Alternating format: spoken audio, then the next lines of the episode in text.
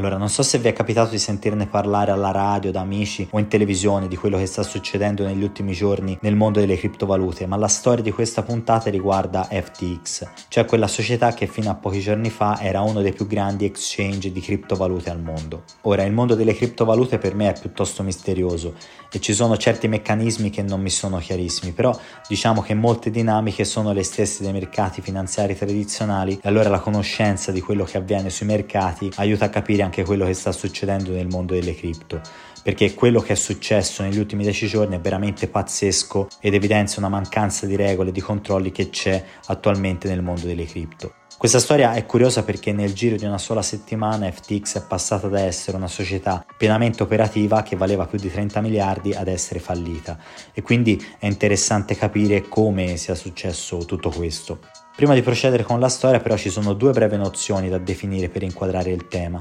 exchange e token. Per exchange si intende le piattaforme dove si possono scambiare le criptovalute come Bitcoin, Ethereum e così via. I token o gettoni sono un po' come le azioni in borsa, uno li compra o li vende a proprio piacimento sulla base delle proprie percezioni. Ho fatto questa precisazione, la storia in breve è questa qui. FTX nasce dall'idea di Sam Bankman-Fried, anche noto con l'acronimo di SBF. Sam è un ragazzo americano di 30 anni, laureato in fisica, che nel 2017 crea Alameda Research, una società di trading focalizzata sulle valute digitali e in poco tempo, grazie al rialzo delle cripto, queste attività lo rendono miliardario. Eh, si arriva quindi al 2019 che Sam decide di creare FTX, che in poco tempo cresce esponenzialmente, arrivando ad essere uno dei primi exchange di cripto al mondo, anche tramite aggressive campagne di marketing e testimonial di lusso dall'NBA alla Formula 1. Tutto procede tranquillamente fino al 2 novembre scorso, quando di punto in bianco diventa di dominio pubblico un documento di Coindesk che dice che FTX potrebbe essere una situazione problematica. In questo documento Coindesk sviscera tutta una serie di dettagli su FTX che fanno un po' storcere il naso, tipo che ci sono debiti per 8 miliardi o che gli asset in portafoglio sono quasi tutti legati al token del proprio exchange, che non è il massimo della vita in un'ottica di diversificazione, perché se quel token va a zero, come poi effettivamente è successo, in pratica si rimane con il cerino in mano.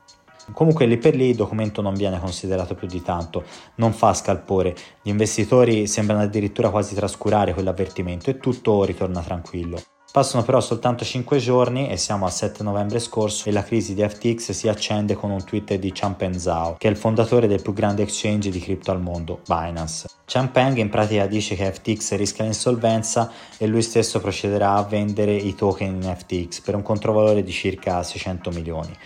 Ora, se quel Twitter l'avessi fatto io non sarebbe successo nulla, ma siccome Ciampenza è una sorta di dio per gli amanti delle cripto, potete immaginare tutto il casino che da questo momento si genera perché l'effetto è praticamente immediato. Conscio di quel che ha detto e ha fatto, infatti Champagne cerca di calmare le acque dicendosi pronto a salvare FTX, un po' per salvare l'azienda e i suoi investitori, ma un po' forse anche per salvare se stesso, per evitare cioè un effetto domino per l'intera industria che avrebbe avuto effetti anche su Binance e quindi Binance e FTX trovano un accordo non vincolante per fare in modo che Binance compri FTX. Champagne e il suo team quindi fanno quella che si chiama due diligence sui libri contabili di FTX, guardano cioè lo stato di salute di FTX e in pratica vedono un po' le carte ma purtroppo scoprono immediatamente con i loro occhi che tutto quello che aveva detto Coindesk il 2 novembre scorso purtroppo era vero. Alameda FTX sono una ciofeca, sono un disastro completo e quindi poche ore dopo Champagne fa saltare l'accordo che aveva dichiarato poco tempo prima.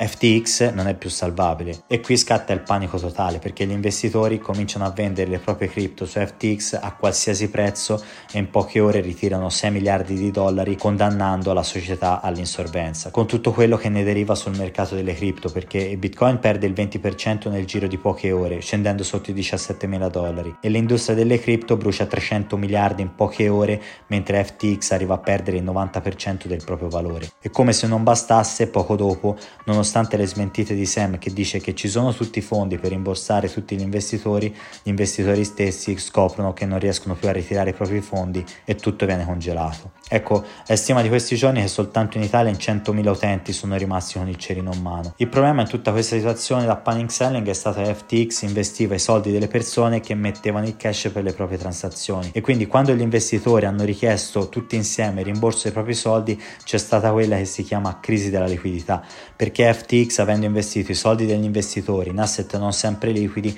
non ha avuto poi il cash pronto per rimborsare tutti gli investitori che volevano indietro i propri soldi e quindi alla fine è stata bancarotta, Chapter 11. Ora guardando la situazione a posteriori, la genesi di tutti i mali si può facilmente trovare in Alameda Research, la società di trading che dicevo prima era il cuore di tutto l'impero del trentenne americano, perché se è vero che a giugno 2022 Alameda risultava in possesso di 14 miliardi di asset, gran parte di questi asset erano token di FTX e quindi con il crollo delle cripto quei token hanno cominciato a valere sempre meno, tanto da rendere impossibile ripagare quel debito di oltre 7 miliardi che dicevo prima e che era riportato nel report di Coindesk. Ecco quindi per chiudere il cerchio sulla questione, prima che succedesse tutto questo, Sam Bankman era considerato un santone, presenziava importanti conferenze a giro per il mondo e addirittura dichiarava che il suo gruppo aveva così tanta liquidità da potersi comprare Goldman Sachs, che è una delle principali banche di investimento a livello mondiale. Ecco, queste dichiarazioni erano del luglio 2021, era il momento d'oro delle cripto e lui, fondatore una principale piattaforma di scambio delle cripto, era considerato il Warren Buffett della nuova finanza. È passato soltanto un anno e Sam è scomparso nel nulla, inghiottito da questo mondo che pensava di cavalcare e invece gli si è girato contro. Ma per il momento fermiamoci qui. Io vi ringrazio come sempre per l'attenzione e vi invito a seguire il podcast su Spotify ed Apple Podcast. Ci sentiamo presto, vi aspetto.